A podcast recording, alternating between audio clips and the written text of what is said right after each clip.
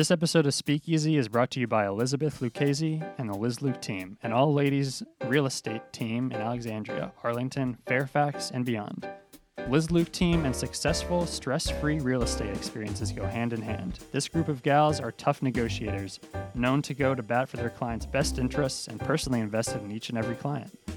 Liz Luke has supported thousands of Alexandria, Arlington, and Fairfax home buyers and sellers since 2004. Will you be the next happy home buyer or seller in 2020?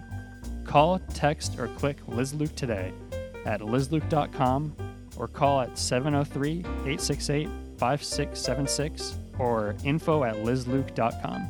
And make sure to follow Liz Luke on social media at the Liz Luke team. Welcome to Speakeasy, an Alexandria Times podcast. I'm your host, Cody Mello-Klein, reporter at the Times and today I'm joined by an Alexandrian I'm sure many of you know, even if you've never met her, Pat Miller. She was named a living legend of Alexandria in 2012, and when you understand how much she's been involved with in this city, especially Delray, it's hard to argue with that.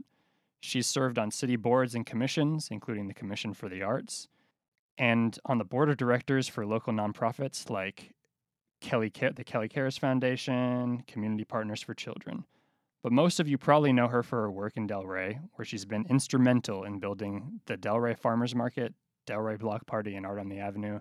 And she's been intimately involved in the Delray Business Association, where she served served as the first president. She's basically the definition of a good neighbor.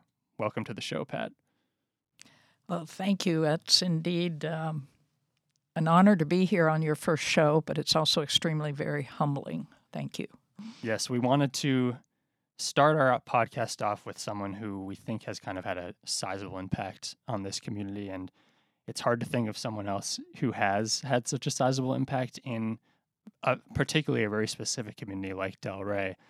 Um, but before we kind of get into all the work you've done, Delray, I wanted to kind of rewind a little bit because I think a lot of people know you, they know your name, they know your face, they know your work but you're not originally from Alexandria. Actually, you're from, I believe, Iowa, correct? That's correct. Very, very small town in Iowa.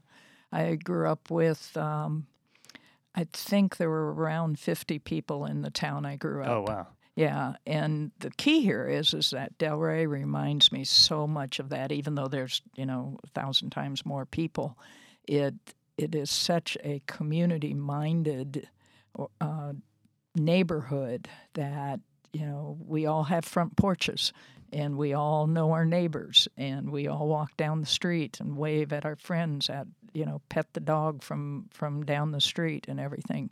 It really is a small town. How did you end up finding yourself in alexandria and how long have you lived here? Wow it's, it's been over 30 years now i believe and uh, the political world brought me here, and uh, I wound up uh, working for a political advertising consulting firm where we made TV spots and radio spots and, and stuff along that line, worked on a national level. And uh, then it just kind of has all filtered down to the very local level, which is where you can make a difference. Yeah, and as you mentioned, you obviously connected with Delray as a community because was that kind of small town Main Street America feel you were probably used to from from your childhood. What led you to becoming involved consciously in trying to build community in Delray? The community is extremely important, I think, to everybody. In other words, you've got to feel you belong. And um, you know, you can move into a. When I moved into DC, it was you know moved into a house, never knew my neighbors or anything like that. As immediately moving into Delray, I knew exactly who my neighbors were. They came out, they welcomed me, they brought they brought the good old apple pie, you know, that kind of a thing. And it's very important to feel that you belong to a community. I have to imagine that getting involved with any community, it, it's kind of difficult to know where to start. What what was your first footstep into helping in Delray and helping in Alexandria? I, it was the arts. Okay. Uh, the arts have always been near and dear to my heart, and um, the Delray had uh, an event called the Block Party, It was run by Gail Reuter and Nancy Dunning back, I, it's been 25 years now. But um, I, I, met with a couple of community people saying, hey, you know, we need to do an art show here. We need to do an art show. And um, being in the Midwest, I used to go to this show in Ann Arbor, which was on the waterfront. And it was really cool because all these, you know, original artists were all over the place and selling their art and everything. And I said, we need to do that. We need to do it down Mount Vernon Avenue. And when the block party kind of went on its own way, Art on the Avenue took that over. And uh, it's grown ever since. So it, it, it, arts are extremely important to this community, I think. What do you think that the arts do give a community like Delray or any community? What do you think it, what do you think it does in terms of the vitality of a community like Delray? It gets people talking. You know, it it um, everybody has their opinion, and y- you can like or dislike. But with the arts, you can dislike and be on opposite ends, and that's okay. As you know, when you get into issues, it's a whole different story.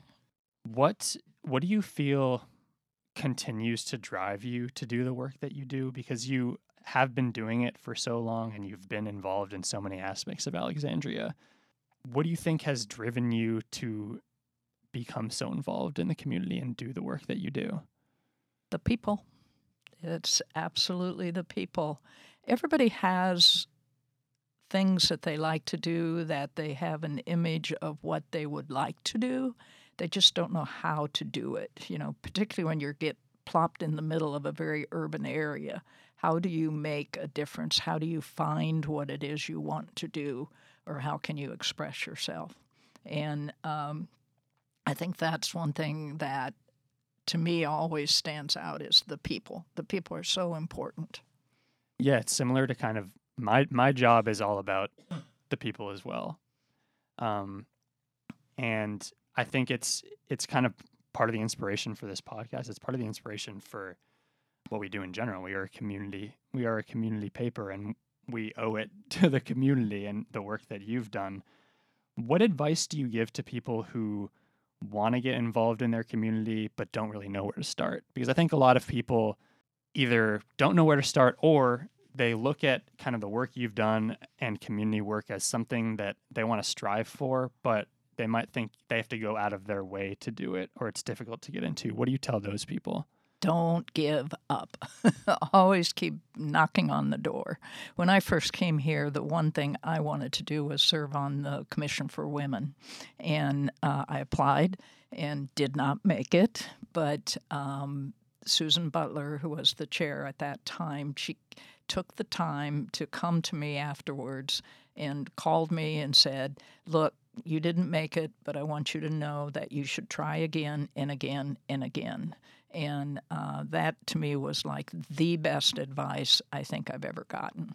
I guess talking about never giving up, it seems from the outside looking in, the growth that some of the, the efforts you've put in place, kind of when I'm talking here about the Delray Farmers Market, the Block Party, Art on the Avenue, these things that have kind of grown since you helped start them and, and since then. From the outside looking in, it appears that they've just grown and developed into something much like Delray, the community has something much bigger than probably you probably originally envisioned them to be. What has been what's it been like to see those initiatives and the community around them grow and develop over your time in Delray and Alexandria? Well, it's kind of amazing to you know you think 20 years down the road where is this going to be and what is it what is it going to be and um, 20 years down the road you turn around you go oh my goodness. It is there. What you know the key is where do you go next? And um, I, I think we're all in that mode where you know growing pains and stuff like that. I'm trying to figure out you know what what do you do next? What where do you go next? That kind of a thing. Where do you see Delray going next, I guess, as someone who has been in the community for so long and seen it change in the 30, 25 years you've been there. I think it's it's always pitched as as you said, kind of a Main Street America kind of thing, like a, a return to Main Street America, where Old Town is the old the old historic center of Alexandria. What do you how do you see it changing, and do you think that Main Street aspect of it still exists as it did when you first moved to the to the neighborhood? I definitely the um, when you walk into a store on Delray, be it a restaurant, be it a retail store, be it a business of some sort, the owner is there, and you get to talk to the owner, and uh, the owner is always around. To me, that makes a hundred percent difference because you get exactly why they are there and you know here's their best menu here's this or that.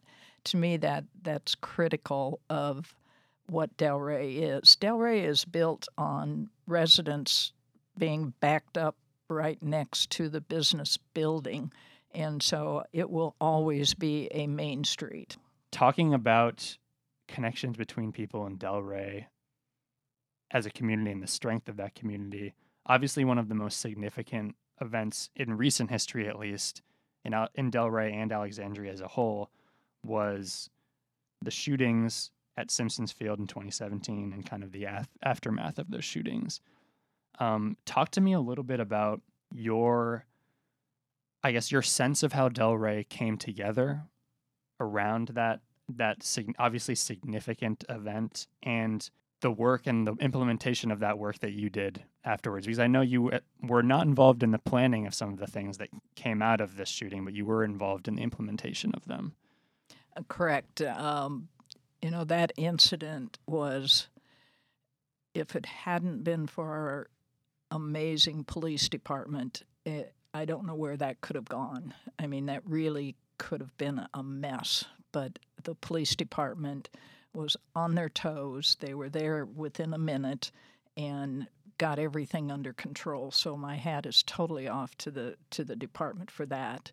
Uh, Gail Reuter, who is an activist in Delray, she um, put together the walk, and uh, we got everybody to come and, and do the walk and the tribute to the police department for all of that. So it was one of those incidents that people look at it now as an incident, and it could have been a catastrophe.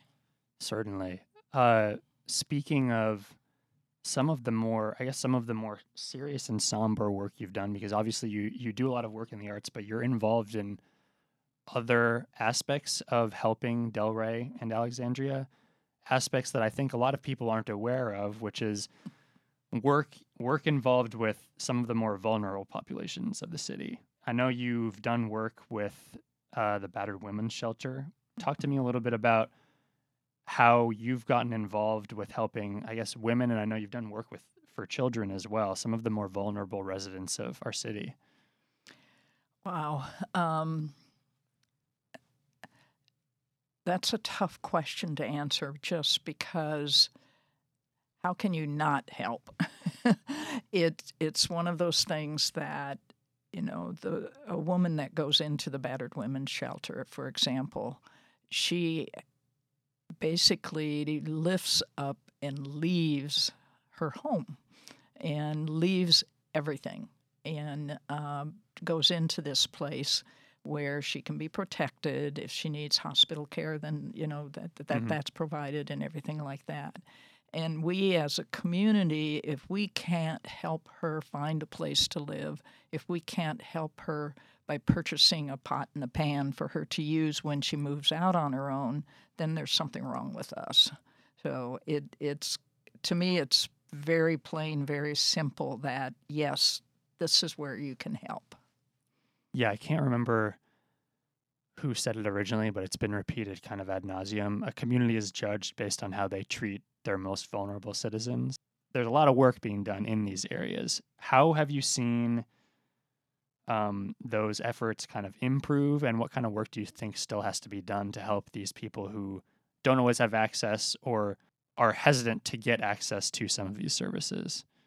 I, I think the most difficult thing when it comes to that is somebody saying, "Hey, I need help," and it's it takes a while to talk to somebody and try to figure out what what it is that they may need help with and get them into the right direction.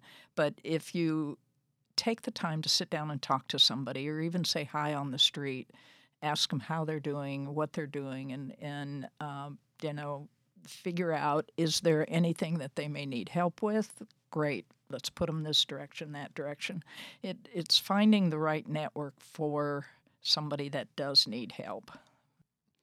It's worth pointing out that you're not only known in Alexandria for the work you've done. You have a you have a square named after you. I think more people are probably aware of your your name than your face at this point.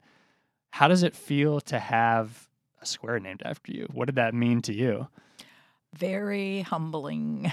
I can imagine. Very humbling, but it's it's indeed an honor, and it's um, when it first happened, it was very difficult to. I kept saying farmers market, go to the farmers market square, farmers market square, and now it's all the Pat Miller Square, and so it's kind of like, yeah, my name is on it, but it's now a community thing. It's not just me; it's the community. So yeah, it's it's a community hub. Yeah. This episode of Speakeasy is brought to you by the team at Liz Luke. Every day, Elizabeth Lucchese and the Liz Luke team are hustling to get first time buyers, seasoned sellers, upsizers, downsizers, all their clients home. Liz Luke and stress free real estate settlements go hand in hand. Liz Luke aims to build lasting relationships with every client. You're more than a transaction, you're a lifetime Liz Luker when you work with this top producing team. What does your 2020 real estate future look like? Call, text, or click Liz Luke now to begin mapping out your plan. You can reach the team at 703 868 5676 or info at lizluke.com. Again, 703 868 5676 or info at lizluke.com. And make sure to follow Liz Luke on social media at the Liz Luke team. People also know you for your car, your pickup truck, which I feel like has become in some ways kind of a community icon. How did how did this happen? I, I think I'm one of the rare people back uh, 20 years ago, 15 years ago, when I got a pickup, a wonderful Toyota pickup from Jack Taylor. Sorry about that. Another little yeah. plug there, but um, it uh, has been absolutely wonderful because people can borrow it. I mean, anybody that needs a pickup you know, two or three other people have keys to it, you know, and if I know it's gone one day, somebody borrowed it, okay, fine. So, but it's um, it's been a delight to be able to to have that and allow people to use it. So, how has it been used?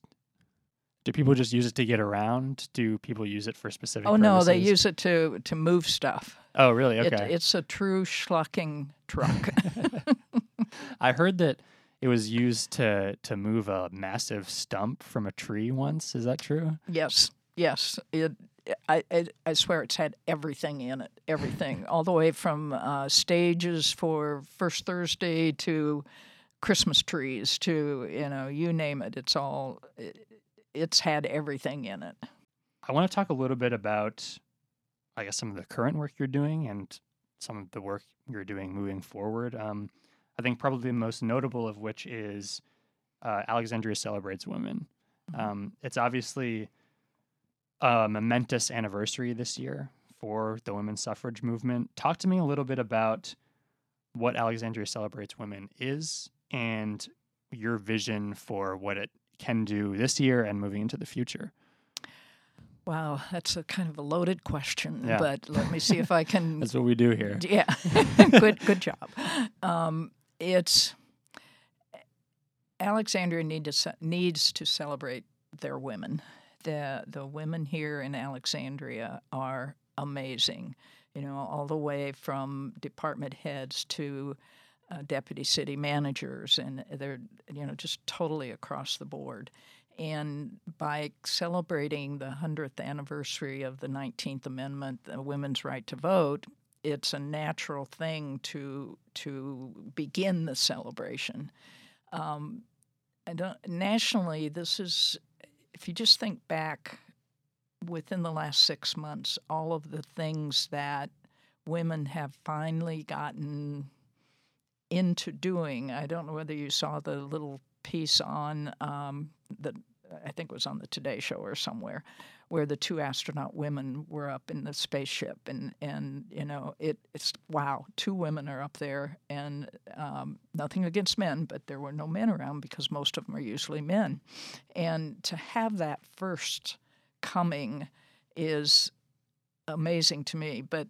A hundred years ago, we didn't have the right to vote. We absolutely did not. We could not legally we did we could not own property a hundred years ago. We could not. Um, it, uh, uh, it, just you can the list goes on. I mean, there, there's a huge list, and it's it's time to celebrate all of these women that have come forward and are now the first department head. Uh, the Alexandria Police Department uh, just named a woman as the the first criminal head and uh, you know things along that line. We start, we need to celebrate all of that a lot more, and by tying it in with the right to vote, I think um, it's just time to do it. Have you guys unearthed any local connections to that history? I know you had talked, you've talked actually in our paper previously about some of the local ties between the broader women's suffrage movement and Alexandria. Yeah, I was always, when I was thinking about working on this, it kind of goes, well, what has Alexandria, how can we tag Alexandria in this huge thing that's going on nationally? And uh, it just so happens that the court case was held in a federal court in Alexandria when um, the ladies from Lorton workhouse were brought here for that court case, and that's when um, we can tie into it now that we are really local and um, that we can bring it into being local. And so we're hopeful that throughout the come August 18th, which is the um, the actual celebration date, sort of when the 19th Amendment passed, that we can have a plaque at this location. The courthouse is no longer there, it's been moved, but it's a way for us to be tied into all of this. And I believe we've been able to trace back like seven different women mm. from Alexandria that are tied into the suffragettes too. Outside of the plaque, um, what are you doing to celebrate women, I guess, this year and moving forward? I think we need to celebrate women. Um, I'll use the Alexandria Symphony. They are having women conductor, not conductors, composers. They um, and we're able to even tie one of the composers back to the suffragette movement. Oh, wow. Yeah, and so there's a way to take and do an event. You don't need to change your events; just look at your event and how can you put women in there and then the other thing we're doing is uh, after is making sure when there is an event of some sort, there's always how do you register to vote so that we can get everybody registered to vote. We're not taking sides, but we want to have the capability of, of everybody utilizing that right. We are going to try to end this show the same way every episode. And we're trying to tie together all of these interviews in some way, and we were thinking about how to do that. We're going to tie together all of these episodes with kind of a common question between guests. Um, what is one question you would like to ask the next person who sits down for this podcast, not knowing who they are? Obviously, knowing they're going to be someone who's significant in Alexandria. What's one question you like to ask them? Wow. Um, I, I think everything comes back to community for me. And so I would like to know what makes community for them. Fantastic. It's obviously been all about community for you, Pat. Um, and we appreciate the work you've been doing, the work you're going to continue doing. And I appreciate you sitting down and talking with me. Well, thank you. It's been fun. Yeah. we got kicked this off pretty well, I think. Thank you, Pat, and thank you for listening, Alexandria. Thank you.